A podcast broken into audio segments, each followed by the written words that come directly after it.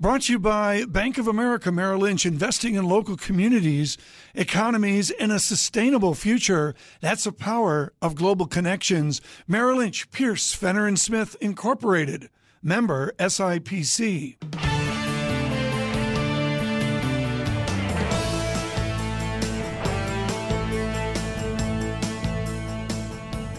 Welcome to the Bloomberg Surveillance Podcast. I'm Tom Keene with David Gura. Daily, we bring you insight from the best of economics, finance, investment, and international relations. Find Bloomberg Surveillance on Apple Podcasts, SoundCloud, Bloomberg.com, and of course, on the Bloomberg. Carl Weinberg is the founder of and the chief economist at High Frequency Economics. He's here in our Bloomberg 1130 studios, and it's great uh, to see you as always. Let's start with the data this week, what you're looking for, especially. I mean, industrial production tomorrow, I imagine that's a big one uh, you'll be paying attention to this week. Yeah, I mean, we think the industrial production number is probably going to turn out okay based on the surveys that we're seeing. You know, the economy is uh, chugging along. You know, we're not going to see any great numbers out of industrial production, though. Uh, you know, we're looking about maybe seven tenths of a percent uh, for the month at high frequency. That's a little bit more than the consensus. Uh, but uh, overall, you know, the economic growth numbers are not going to knock anybody's socks off anytime soon. We're only looking for about, you know, two plus percent uh, growth for the year, and that's not going to be a scary number for most people. We have the House of Representatives back in session in Washington, uh, D.C. Uh, this week. They were off last week. The Senate was there. They were not. Uh, what's your sense of what's happening in Washington right now, and the degree to which that's that's influencing the direction of this uh, economy in the U.S.?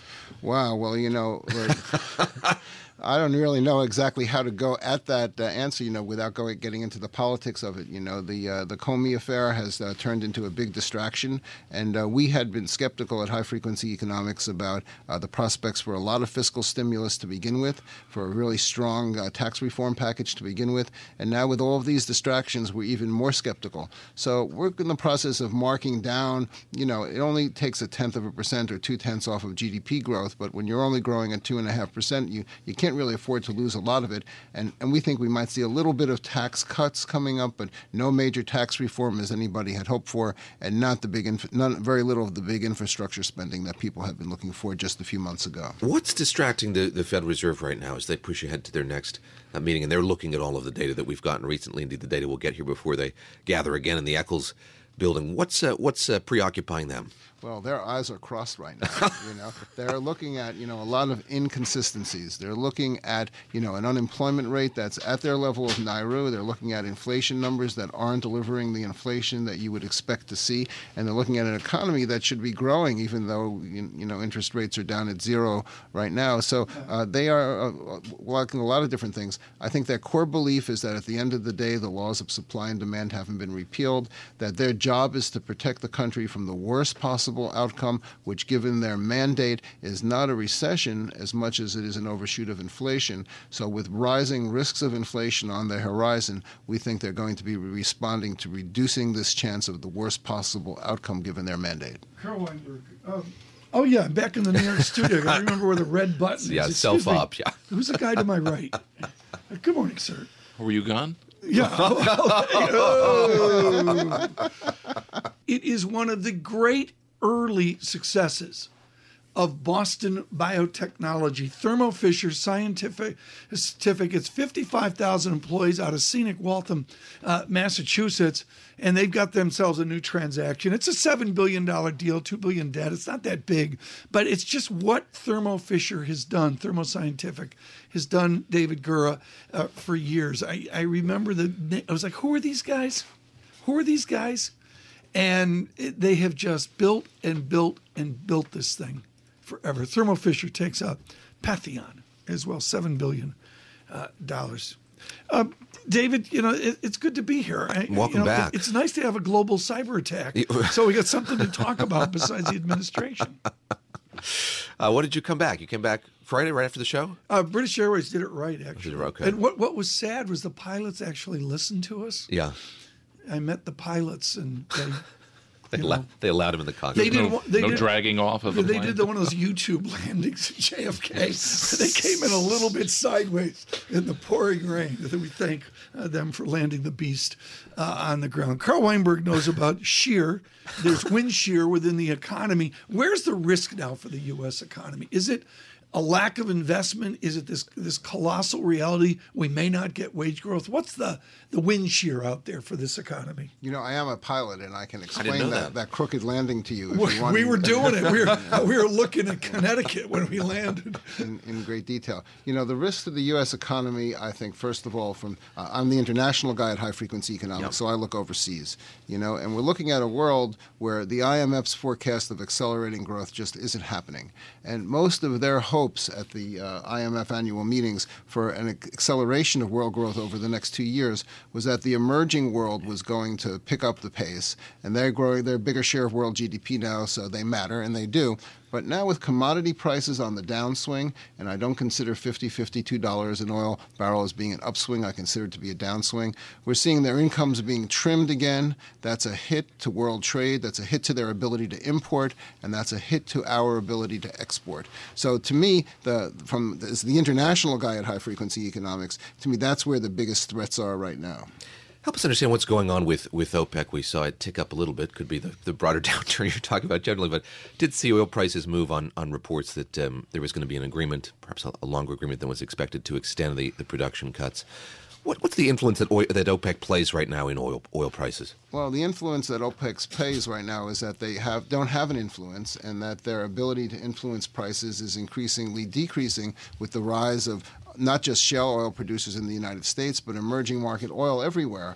You know, they are now a much smaller part of the world oil market than they were in the 1970s. And the adaptation or the consequence of that is that with everybody pumping the stuff up, there's more supply than demand. Uh, the OPEC ministers talk about getting inventories back down to the levels of the last five years, but that's the wrong bar. Oil prices have tumbled Yeah. over the last five years, hitting that bar. The real metric is that compared to the last 20 years average, OECD inventories are over their normal range for 20 years by 10 days of supply. That's half a billion barrels of oil ready to come to market. And if their deal between Russia and uh, Saudi Arabia manages to keep, you know, a million barrels a day off of the market, we're still more than a year away from just getting inventories back down to normal. And their deal probably doesn't make even that much of a difference because everybody Right. ramped up production beforehand. We're going to come back with Carl Weinberg, High Frequency Economics. Right now, we speak with Commander Weinberg on th- runway component thrust vector. Captain, Captain, they- Captain Weinberg. Ca- excuse me, Captain Weinberg, and they and they they they crab. They crab when the land? airplane, that's right. What does that mean? It means that they turn the airplane into the wind so that it tracks along the runway, and then at the last minute they straighten it out so that it hits with the wheels pointing down the runway instead of toward the terminal too soon. So you go off the runway. Do they do? uh, Do they, they do it manually on like a big plane, like a 747? I would say the odds of them flying it manually would be very low. It would depend on the currency of the captain, who has to do a certain number of manual Right. landings. But for the most part, they depend on the machines. The machines are so much better. and than the machines do that tilting into the wind. the technology on these aircraft, these Airbuses and these uh, Boeing airplanes are just absolutely incredible. Autoland is what it's called. Google How that, many how many degrees do they go when they crab? Well, it is depend- it it five on- degrees? it depends It on feels the like wind. it's forty. Well, if you were landing in a 40 knot wind, it wouldn't be quite as much as that, but it might be substantial. But the plane's coming in at 140 knots, and if they have a 10 or a 15 knot crosswind component, they're probably not going to have to crab all that much. Was Glad that- you, glad you're here, why, Tom. I mean, this is why we love to have these guests on. Have you two Are flown together? self-driving planes? uh, Self-driving planes. yeah, that, that's the future. No, I don't think so. So All Tom, Tom could land one of these planes. Is what you're saying? No. My wife says that in our airplane, that the way that I fly is I push buttons until it does what I want it to do, and that's more or less what these guys on the big planes are doing. I feel except- like I'm with Hap Arnold or something. This is the founder of American Aviation. Do you know David Gura, Hap Arnold? His first flight was with the Wright brothers Didn't.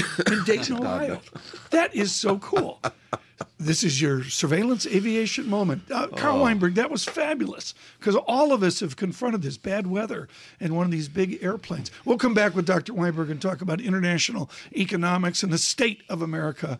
Carl, there was a jewel at the Fed 20 years ago out of MIT named one Karl Whelan. Karl Whelan was fabulous. He's now at the uh, Irish Central Bank. And he wrote a paper which I remember called Real Wage Dynamics in the Phillips Curve. That's where we are right now.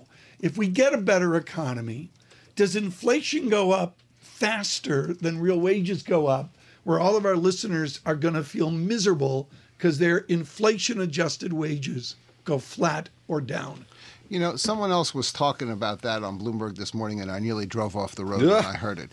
You know, Was it John? No, it wasn't. It was it was super early. I think it was one of those guys on the other side of the pond. you know, when you have inflation, inflation is a parallel uh, in- increase in both prices all prices and wages at the same time. So real incomes stay the same. Savers are poorer, spenders are richer, and there's an incentive to spend more when there's inflation because you want to buy that refrigerator or that house Right. today before the price goes up. And that's the traditional analysis of inflation. It's a windfall for some, but at the expense of savers. Is it a windfall for our listeners who are out there working in the real world? They're going to get a 3% pay raise.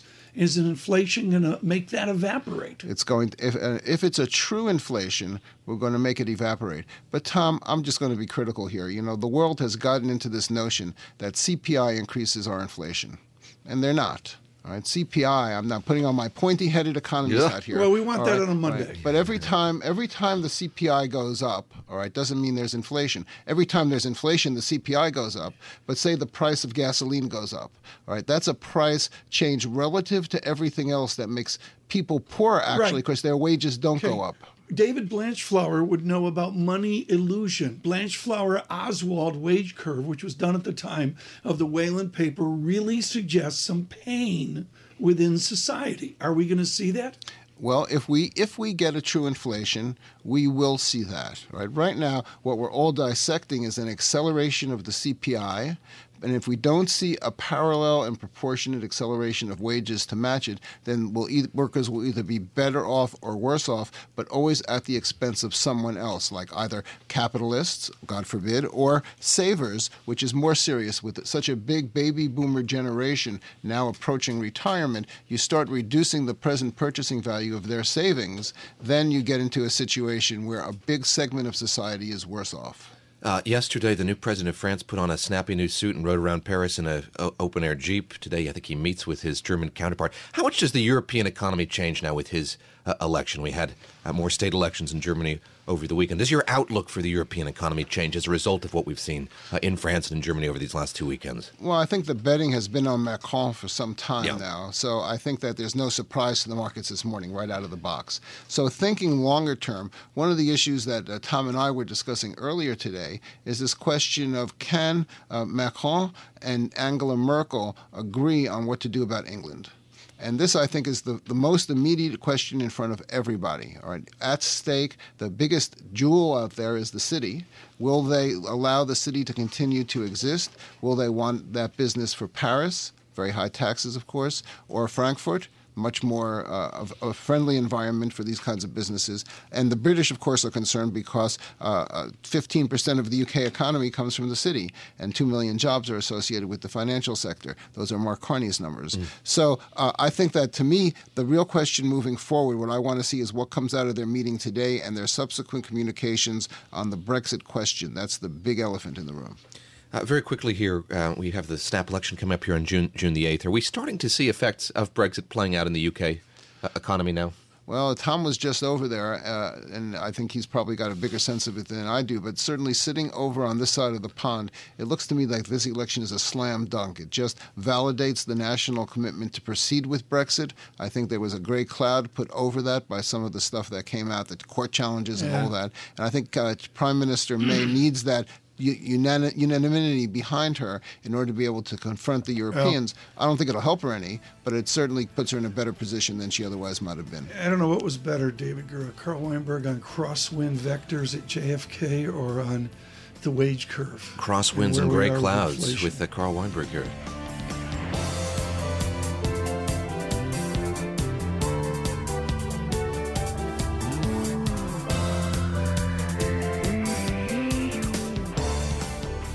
Michael Cannon joins us now. He's the Director of Health Policy Studies at the Cato Institute. And I'll uh, read from an op ed he wrote recently for The Hill. He said, The reality is that Republicans are not repealing Obamacare, they're making it worse and offering to take the blame for its failures, which will ultimately cement that law in place. A bleak assessment of where things stand here on Capitol Hill. Uh, Michael Cannon, great to see you once again. Let's, let's start with the state of play. Uh, this is out of the House's hands now. It moves on to the Senate. Are you at all more optimistic that a law that you would like to see could be crafted by senators there? What do you think is the, the status of health care, reform of health care reform in Washington right now?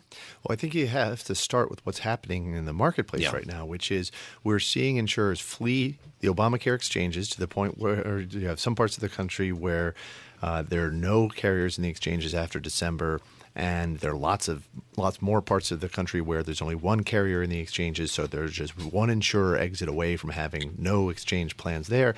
And the carriers that are remaining are asking for premium increases on the order of 50%. That's uh, that comes out of Maryland, where Blue Cross Blue Shield has asked for that on top of all the past year's increases like 25 27% and and so this is obviously unsustainable and the House didn't show much of an appetite for really repealing Obamacare. They want to leave in place the regulations that are causing all this instability, causing these premium increases. And uh, it's unsure that the Senate has any more of an appetite for that. So it may have to get worse before it gets better. We may have to see more of these premium increases, more of these market collapses, more people going without health insurance to help them pay for the medical care they need before Congress focuses on what the real problem is, which are these Obamacare regulations that are really destroying healthcare for some people. Here's my question about uh, those companies pulling out of these Obamacare uh, exchanges. How much of that has to do with problems with the law and the marketplace itself versus just the uncertainty of the conversation about healthcare reform continuing? If, if the CEO of Aetna says, say, uh, cites the fact that there's uncertainty in the air, uh, it seems like that's being contributed to or driven by the fact that uh, there's still so much legislative uncertainty surrounding Obamacare, at least in part. Do you agree with that? Well, yeah, that's certainly a part of it. But the the the centerpiece of Obamacare is a series of uh, system of uh, government price controls that that destabilizes the market. Remember when the uh, Obama administration went to the Supreme Court, they said, "Well, you can't block the individual mandate because Obamacare will destroy health insurance markets if you do that." So so the the core of this law destabilizes insurance markets, and you need all sorts of subsidies in order to then stabilize the markets. And and the yeah. and those subsidies were not authorized, or a lot of them weren't, as of one uh, federal judge told us. Were you in that photo shoot at the White House? Did they invite you to that? Well, I, I at the Resolute no, desk. No, you, no, you know, yeah. unless you have evidence, I'm just going to deny, deny. what deny. did you think of that? The, they took a victory lap before the thing even got to the Senate. Uh, mission it, accomplished. It did seem it did seem bizarre. Yeah, it seemed like a mission accomplished moment because they were having this Rose Garden um, yeah. uh, press conference to celebrate House passage of a bill, which is you know that's usually the sort of thing you uh, you you hold after the bill passes. Right. You have a signing ceremony, and that's when you invite everyone to. Uh, I think that the Trump administration was desperate for a win. Okay, I'll, I'll, go with that. In your essay, you got a beautiful quote from President Clinton on the challenges of his Obamacare. I get that. Who's in support of Michael Cannon health economics? Who of those bodies on Capitol Hill want your vision of where we should go? Well, there are people who uh, who have introduced uh, the health savings account expansion idea that I put forward a number of years ago. That would be a bigger tax cut than the Reagan and Bush tax cuts combined. Jeff Flake in the Senate, Dave Brat in the House have introduced. Jeff Flake that. gets the the music. And yeah. and then and and there are others. There are other members of Congress who are working on uh, legislation right mm. now that would be that would actually okay. repeal and replace Obamacare, and they're Let's, trying to get that into the debate. David and Tom Keene, Michael Cannon of Cato, truly one of the nation's experts on healthcare. Michael, CNN's got it. We thank CNN for this. And it's the usual person who really needs healthcare coverage. She has cancer in Tennessee quote, it's that or die. So what else would you do? Which I think is a question for a lot of us. You mentioned earlier East Tennessee is an example of where this is not working out. Where are we going to be in one year? And her name is Melissa Nance, and she has an advanced form of leukemia. How and, did you know that? I, I know all. So, uh, uh, so, and Melissa is one of those people who is uh, having their access to care threatened by the instability created by Obamacare's regulations. Now, if Melissa has a pre-existing condition, in a decent society, if she can't afford the medical care that she needs, we should do something to help her. We used to do but that, that has to be stable. Well, you know, there are a lot of people falling through the cracks of the U.S. healthcare sector, but that has to be a stable system of assistance, and Obamacare is not that. Does Trump care help that? No, actually makes it worse. Uh, she she she and people like her would be in, I think, even worse shape under Trump care because you'd have a race to the bottom, e- e- even for those who have coverage. What's the, the, the motivation, as you see it, for structuring and completing and voting upon the law that Republicans in the House uh, voted on? Are you, are you a, a cynic who thinks this is all about politics, or do you believe that there are Republicans who thought in good faith that they were uh, doing something to change or to, to better the Affordable Care Act? Well, you know, Republicans have their own sort of pre-existing condition, which is they care about taxes and don't care about health care. Uh, they're, I like to call them the Christian scientists of public policy. They just don't do health care. And if you look at this bill, it really shows. The motivation for this bill was to cut the, the taxes in Obamacare, set up tax reform, and who really cares about the health care part? And uh, people who care about the health care part are people like Melissa Nance, people like me, people who actually want a stable system of subsidies to help those with expensive illnesses. So if, if, if I'm running a major health insurer, if this law were to pass, say the Senate were to adopt the bill as, as written, does that provide me with more certainty? And if so, for how long? If you're an insurer, Yeah. uh, I don't really think so because uh, there's there's still this question of um, uh, because the the very part of Obamacare that is destabilizing the market is still on the books, and uh, the only way to solve that is either to repeal that, which we call community rating. It's a system of price controls, uh, or you can try to just subsidize the heck out of insurance companies to keep the markets from collapsing, to, to keep them from leaving, and uh, and and so your choices are. It's really a binary choice. You can either repeal Obamacare's regulations, or you can just go whole hog on Obamacare and and and, and do what the Democrats wanted to do, is just subsidize the heck out of the market. Where, where do you see uh, all of this going? It goes to the Senate now, as, as I mentioned. They rewrite it, right? Whole, yeah, whole, whole, wholly, right? Like it's going to be a whole new thing? Yeah, there are other uh, there are senators who've already written uh, bills that they think would be a better approach. They're going to try to cobble together fifty senators, but uh, I, I don't know how. I don't know what can pass the Senate, but I think that uh, yeah, I think the longer this drags out, the prob- probably the better the product will be because you'll see more of the dislocation. You'll get more of the stories from people like M- Melissa, And there'll be more urgency. and it'll Yeah. focus their attention on the actual Okay. problem, which is the regulation. But isn't this debate no different than when you were doing healthcare debates on that beautiful lawn at the University of Virginia? I mean, what's changed? We're arguing about do we want to be like Britain? Many people say yes, many people say no. I believe Cato says no. But what's the difference between this conversation and your first healthcare chat at UVA a million years ago? I wish there were more difference. Uh, for a while there, we had uh, Republicans uh, who were we had Republicans opposed to this sort of Obamacare approach that it would be a step in the direction of a single payer system. And now that they are sort of caving on this pledge that they made for seven years to repeal Obamacare, they're going to bring us closer in, two ways. The first way is by giving a Republican uh, imprimatur to these ideas, and the second way is by uh, uh, taking such a drubbing at the polls that Democrats are going to take over Congress and they're going to want single But payer. the fact of the matter is, I believe most polls show people have an affection for some elements of the Affordable Care Act. How can you Catoize those constructive elements of Obamacare? well, they're not constructive; they're destructive. And polls say that No, people but come like on, not the whole thing. People yes, love it. yes, the whole thing. People do not love it. We've done polling on this at the Cato Institute. We've asked people uh, wh- when you tie the costs to the benefit to the supposed benefits Fair. of Obamacare, do you still like it? And Democrats oppose it. Okay, so what Senator? Where I need a common ground between Uwe Reinhardt, Michael Cannon, Senator Schumer, and I'll pick on Jeff Flake.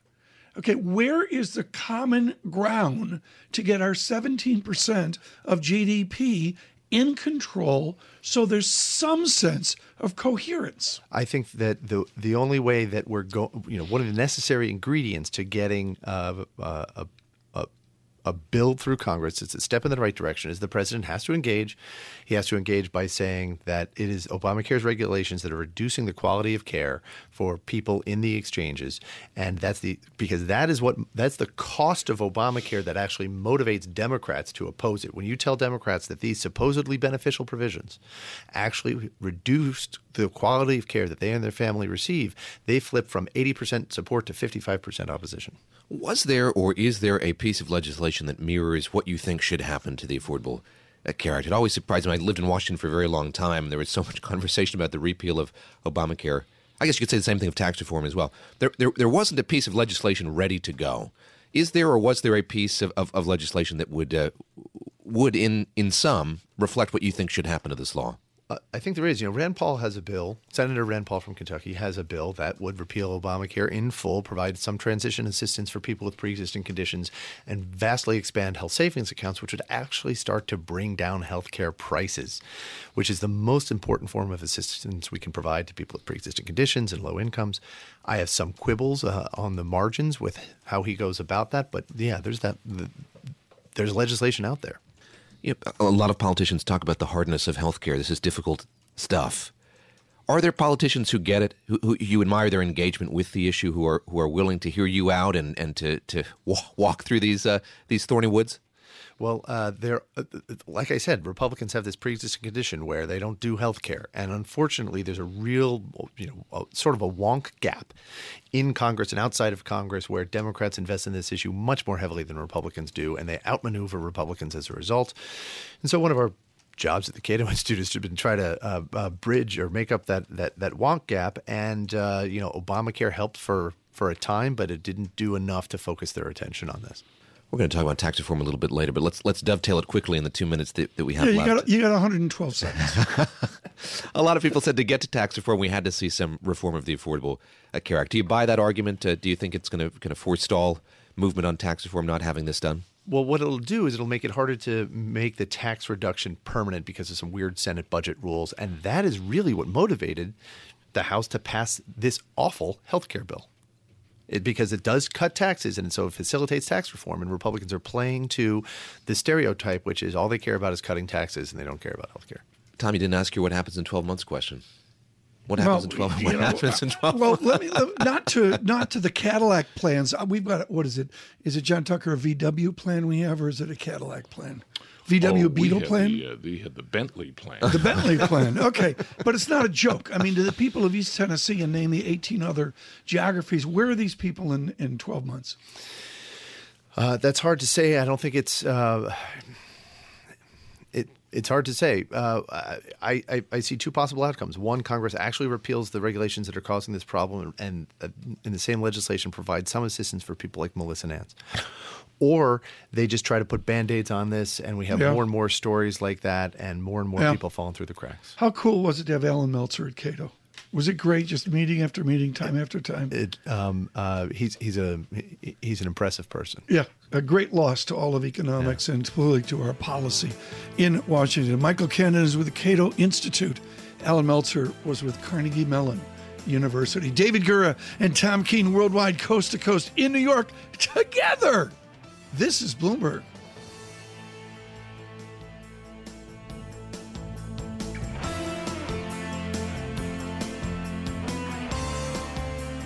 Brought to you by Bank of America Merrill Lynch, dedicated to bringing our clients insights and solutions to meet the challenges of a transforming world. That's the power of global connections. Merrill Lynch, Pierce, Fenner and Smith, Incorporated member, SIPC. There's something new from Bloomberg. It's called Lens. Starting right now, you can use the Bloomberg iOS app off your iPhone or iPad or our new Google Chrome extension to read any news story on any website, scan it, and then instantly see the news story's relevant market data from Bloomberg. In addition, see all the bios of the key people mentioned in the story. It's called Lens, and it is just that a lens into the people and the data of any story you may be reading. Again, Lens brings you the power of Bloomberg's news and data. Download our iOS app or search for the Bloomberg extension at the Chrome store to try Lens out. Learn more at bloomberg.com/lens. David Gura and Tom Keene in New York. This is Bloomberg Surveillance on Bloomberg Radio. We had the pleasure of speaking with retired Admiral James Stavridis last week while he was in Washington preparing to head up to the Dirksen building to testify uh, before a Senate committee on cybersecurity. He did that. And a day later, there was a huge malware attack, ransomware attack worldwide. We're still figuring out the source of that. There's still concern about it spreading. Admiral James Stavridis, now Dean of the Fletcher School of Law and Diplomacy at Tufts University, joins us. Admiral Stavridis, great to speak with you once again. Uh, describe what we saw here on Friday, the degree to which you were worried about this uh, beforehand, and how worried we should be that we could see something like this happen again and perhaps again and again and again. I was very worried when I testified, and I'm even more worried now. And let's face it, uh, David, this is going to be a rolling thunder of a series of attacks. This is this particular one was derived from tools that were, if you will, released into the wild from the National Security Agency. They're very potent. They can be manipulated. We should expect more of this, unfortunately. On that note, I read the, the blog post by the president of Microsoft, uh, that being uh, one Brad Smith, and he said uh, the government should treat this attack as a, as a wake up call. And he said uh, this attack provides yet another example of why the stockpiling of vulnerabilities by governments is such a problem. Here you have some particular expertise. Uh, wh- why is the government stockpiling all this? What would a company like Microsoft like to see the government do? Well, let's uh, think of two kind of similar looming towers. One was Pearl Harbor, and another one was 9 11. In both cases, the nation took a devastating blow. And afterwards, we convened a blue ribbon commission and looked at what we need to do. Yeah. Uh, this time, you can see this looming tower. Let's get that group of smart people together and tell us what we need to do to protect ourselves. James Stavridis with us with Fletcher School. Bloomberg Surveillance this morning worldwide brought to you by Invesco. Looking for investment views? Invesco's high conviction. Portfolio managers are just a click away. Go to Invesco.com slash US to subscribe to the Invesco blog and follow at Invesco US on Twitter. Okay, Admiral. So we had Pearl Harbor. No one saw it uh, coming except maybe Halsey, who put a third of the fleet out to sea. Where's Admiral King? Where's the Admiral King of cybersecurity to give us the urgency to get up on the table and start screaming? I think it, it reposes in the business world. So it's people like Eric Schmidt. Uh, it is people like Bill Gates. It is people like Dan Schulman of PayPal. They see this looming tower, and that's why you're hearing them, as Yeah. I am, talking about the danger ahead. Well, on Windows, where, where's Microsoft? You know, I was doing my Walter Cronkite imitation today from Moscow to Maine. Okay, great. Microsoft. I got all the M's in there. Where is Microsoft if this is a core Windows issue? uh, they need to uh, be prepared for more of this.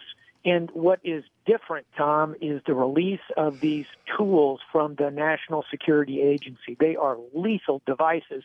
And I assure you, in Washington State today, those engineers are all hands on deck to try and be prepared for the next wave that's coming. How fierce is the, the competition for talent here? You've un- unveiled a proposal here for a Oh. new service academy focused on, on cybersecurity. Just in terms of how many people are trained and able to do this kind of work, how fierce is the competition? The short answer is not enough. The competition is beyond fierce. It's white hot. And we are going to have to ask our young men and women, as they do in the other branches of the military, to stand and deliver in a cyber force. Here's the good news it doesn't have to be massive. We don't need hundreds of thousands of people, but we need five to 10,000 dedicated cyber warriors who can stand and respond to these kind of attacks, whether they come, in this case, from cyber criminals Oh. or from nation states or from terrorists. Do you assume, Admiral, that because these people are evil, they'll always be one step ahead of our good technology intentions? I think so in the case of cybercrime. Another way to put it, Tom, is that um, almost inevitably offense will overcome defense in this world. So you have to treat these cyber criminals the way we've treated Yeah. pirates at sea. You need a global response to them. Okay, folks, I failed. I tried to get through this Trump fee with the Admiral. I Yeah. can't. What makes a good FBI director, a wise one? Uh, it, first of all, he or she has to be unbiased. Secondly, a law enforcement professional. I would argue someone who's been to law school, who's served at the highest levels of advising. And number three, uh, the ability to speak truth to power. I think James Comey had those attributes, uh, but he was burned by this president. Now we're going to have to ask another American to step into a very fraught situation. James Stavridis is at Fletcher School. His book is fantastic. I'll put it out on Twitter here uh, in a moment on leadership. It is just absolutely out. Short, you know, just typical Stavridis, uh, uh, David. It's just short, right to the point. And, and a syllabus for you. I know you've been reading into it's some great. of the books I, that I'm you, reading. you I'm. I'm like doing the voracious reading thing. That's what I'm doing to try to keep calm, given this news flow from Kevin Cirilli. What did you observe this weekend, David, in the Washington zeitgeist? Yeah, you know, I'm, I'm curious to see how fast all of this plays out. The White House very eager to get somebody Yeah. helming the, the FBI. We'll see if they're able to do that. Admiral Stavridis,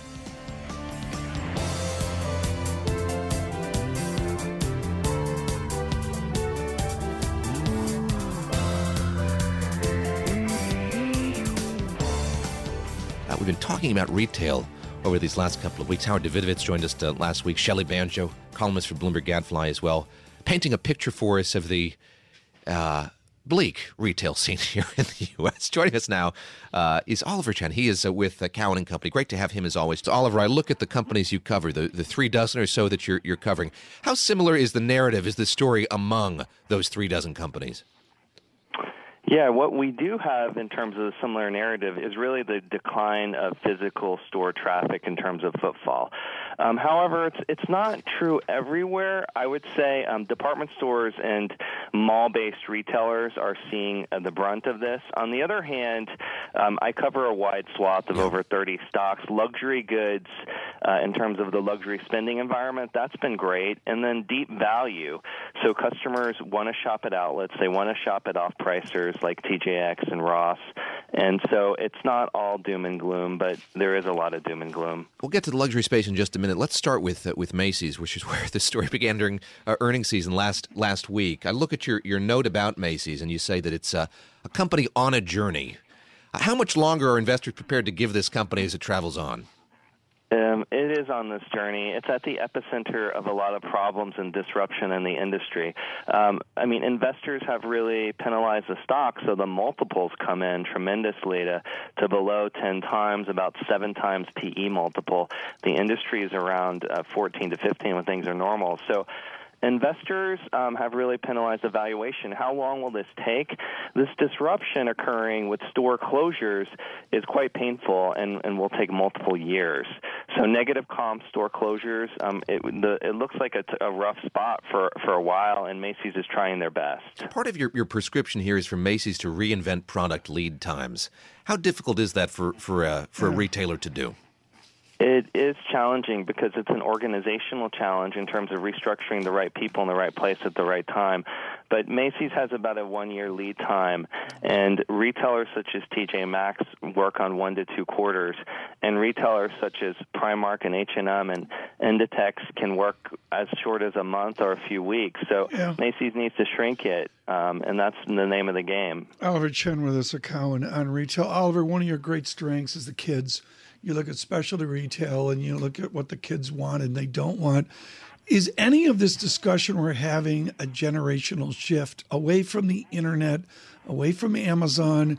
When you look at the kids today, is there just a different way they consume versus before? There is. There's profound transformations happening, and one of the key things is authenticity and really being true to yourself and you do you. So, a lot of the Macy's story has been the consolidation and the sameness factor, which just isn't as appealing. You want things that really, you know, show your personal style. So, Macy's needs to radically reinvent product. Also, keep in mind experiences and experiential uh, has really transformed. So, the stores need to be entertaining, and everybody wants to um, really display what they're doing on social media. And then casualization in terms of uh, really the, the yoga pen is here to stay, Tom, in terms Yeah, of I, I felt the same thing this weekend. What the hell is ca- Why you? This guy's on never again. What is casualization? Um, it's kind of the opposite of your bow ties. and Oh. your fancy, fancy. But basically, um, you know, athleisure is the new formal Yeah. wear in terms of the prestige. Oh, Yeah. stop. CFA Institute. Uh, word for that on level three CFA. David Gura is slob. okay, continue. We are printing new words here every day on Bloomberg uh, Surveillance. Oliver, you mentioned uh, luxury at the top. Let me go there into this $2.4 billion deal, Coach buying Kate Spade. Does that deal make uh, sense to you? I walk by the, the Madison Avenue Coach House, see all that Coach is investing in becoming a luxury brand. This is something we've talked about with Shelley Banjo, our colleague here at Bloomberg Gadfly, uh, about as well. Uh, does the deal make sense to you? Yeah, it does because we think there's a lot of synergies. Specifically, um, Kate Spade can expand in, in China and Japan. Also, Coach has a leading leather supply chain capability. And Coach is really building America's uh, conglomerate in terms of a modern luxury platform. Uh, we cover the European luxury retailers such as uh, Richemont, Cartier, as well as Louis Vuitton, which we're recommending LVMH. But Coach, uh, Coach's approach will be different. It'll be inclusive in terms of a house of modern luxury brands. We like that thesis, and we also think Kate Spade skews very attractively towards millennials. And, and everybody does want youth, and it's important for the long term health and growth of, the, of, a, of a platform. Who's the competitor there? When you look at American houses trying to get into that luxury space to compete with some of those European brands you mentioned, uh, who stands a chance of rivaling them? Well, we have a really limited set of luxury within the United States. So Coach kind of stands alone because they have very um, good handbag store product and marketing execution. The other players we have are Tiffany, Ralph Lauren, uh, Sotheby's. Sotheby's is really on an awesome journey, um, becoming uh, much more modern in, in, their approach and broadening appeal. But Coach yeah. is really unique in terms of being okay. aiming for multi-brand. You've used the word journey twice, Oliver. The only thing I know about retail is when my wallet's on a journey to Gucci, it comes back lighter. Oliver Chen, thank you calling this morning. Greatly appreciate it. Seriously, folks, he does just terrific work across a really wide group of retail. Yeah.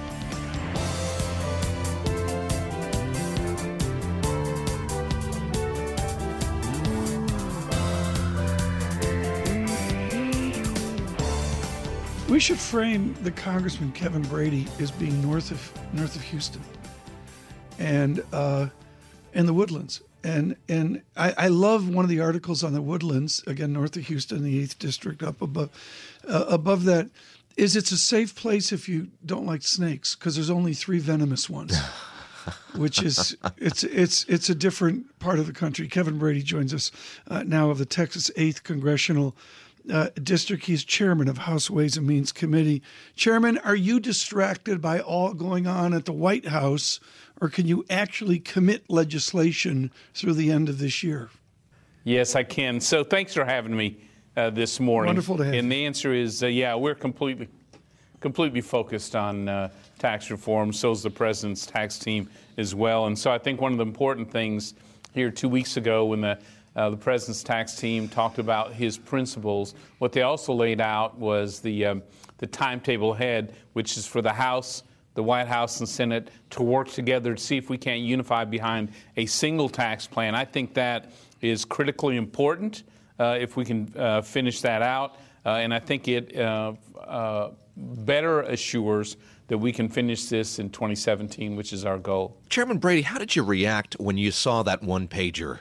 Uh, as it's called from the White House. Those 200 words, those principles that you just described. When I talk to guests here at Bloomberg, uh, executives, accountants, people from uh, the business world, they've been operating off of your blueprint, which is uh, more fulsome than that document we got from the White House. What do you do with that one page piece of paper uh, you got from the White House?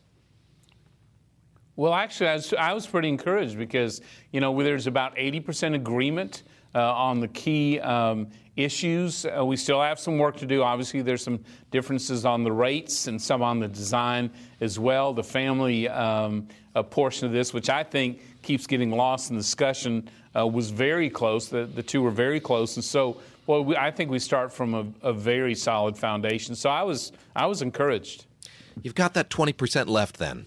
One fifth of this thing to, to sort out. I imagine part of that is this border adjusted tax. Uh, were you disappointed to see the White yeah. House not embrace that? No, not necessarily. Our discussions with them have been pretty positive. Look, I think the way Secretary Mnuchin talked about it the morning, uh, earlier that morning on that day, was accurate, which he said, in effect, he said the way that, the, that provision was originally introduced won't work, but we'll work with the House. Uh, going forward to see if we can't uh, design it and make that work. I think that's exactly uh, accurate. Here's what we're doing. Uh, we know what our competitors do in China, Europe, Mexico and Canada. They beat us on lower rates. They beat America by no longer taxing worldwide, and they border adjust. We made in the House a conscious decision to go straight after our competitors, and the principle is this in border adjustability, which is look, do we want to keep the status quo? that encourages jobs to move overseas and actually favors foreign products and workers over U.S. products and workers? Or do we want to tax everyone equally in the United States so you have true competition for the first time? And it not only eliminates every tax incentive for companies to move their jobs and research overseas, it actually creates strong incentives to, to bring them back to the United States. We're going to make the argument and bring the case in a new design, by the way, of border adjustability to our discussions with the White House and the Senate. Mr. Brady, you have a wonderful experience in this nation from the, the spine of the Midwest, from South Dakota on down uh, uh-huh. to Texas. When, when, you, when you look at the importance of the U.S. Senate, how will they rewrite Trump Care? Do you look for them to do a complete redo that then you will have to compromise on? You know, I don't know. That's a great question. I don't know the answer yet. What I'm, what I'm encouraged by is that I think they'll take the key provisions from the House and continue to improve upon it. For example, uh, we know that in, in these two big steps we're taking beyond repeal, those two big steps being let's, let's restore the free market of insurance so people have broader choices. Let's restore state control rather than Washington control, so more innovative, so the states can design healthcare better to meet their needs. In that is this individual tax credit that can travel with people from job to job, state to state, home to start a business or raise a family, even into those early retirement years. Uh, what yeah. we noticed is that those in the 50 to 64 year old uh, range frankly need a, a, more muscular tax credit at that point in their life. The House sent over, um, gosh, almost $90 billion to the Senate. You know, we, we expect them to use those dollars uh, to muscle up uh, power up that part of the tax okay. credit for uh, Americans in that age right. rate. That's one example. Uh, Chairman Brady, thank you so much. David Gura and I look forward to speaking to you. Yeah, don't be a stranger. Again, yep. Mr. Brady's from the 8th Congressional District, just north of Houston, uh, Texas.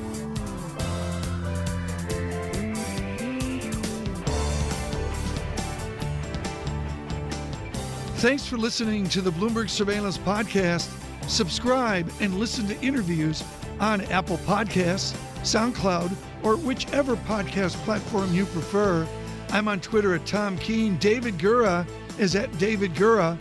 Before the podcast, you can always catch us worldwide on Bloomberg Radio.